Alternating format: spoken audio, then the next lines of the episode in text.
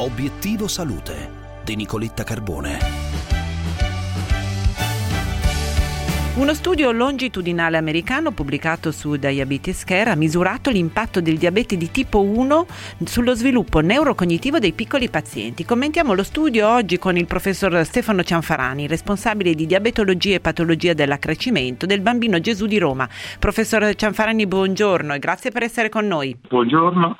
Questo uh, studio è il primo studio uh, longitudinale su un ampio gruppo di bambini con diabete di tipo 1 è uno studio molto importante perché valuta sia la funzione cognitiva di questi bambini e sia eh, la eh, struttura cerebrale con risonanza magnetica di questo gruppo molto ampio di bambini seguiti per oltre sei anni.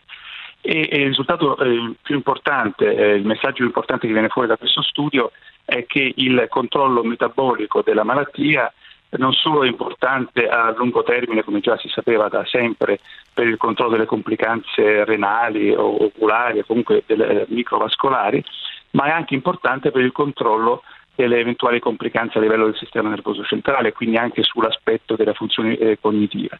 Quindi eh, quelle piccole alterazioni che sono state viste in questo studio sono strettamente correlate al controllo della glicemia e dell'emoglobina glicosilata e quindi il controllo metabolico è peraltro oggi sempre più facile visti i, diciamo, i dispositivi a disposizione per tale controllo, probabilmente sarà molto importante anche per prevenire queste piccole alterazioni cerebrali viste in questo studio e in altri studi precedenti. L'intelligenza artificiale è amica della prevenzione. L'agenzia americana FDA ha utilizzato infatti i risultati della ricerca italiana coordinata dall'Istituto Humanitas per l'approvazione del primo dispositivo endoscopico di intelligenza artificiale che aiuta il medico a rilevare lesioni sospette durante la colonscopia. A obiettivo salute il commento del professor Alessandro Repici, direttore del Dipartimento di Gastroenterologia ed Endoscopia Digestiva di Humanitas, docente di Humanitas University che ha coordinato coordinato la ricerca.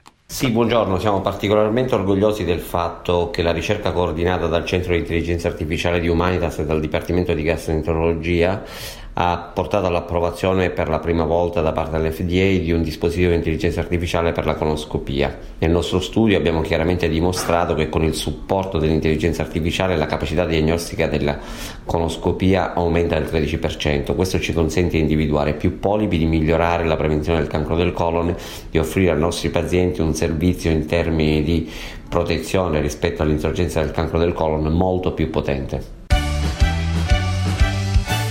Bene, per oggi è tutto, vi auguro una buonissima giornata, vi aspetto domani, subito dopo il GR delle 6. Un saluto da Nicoletta.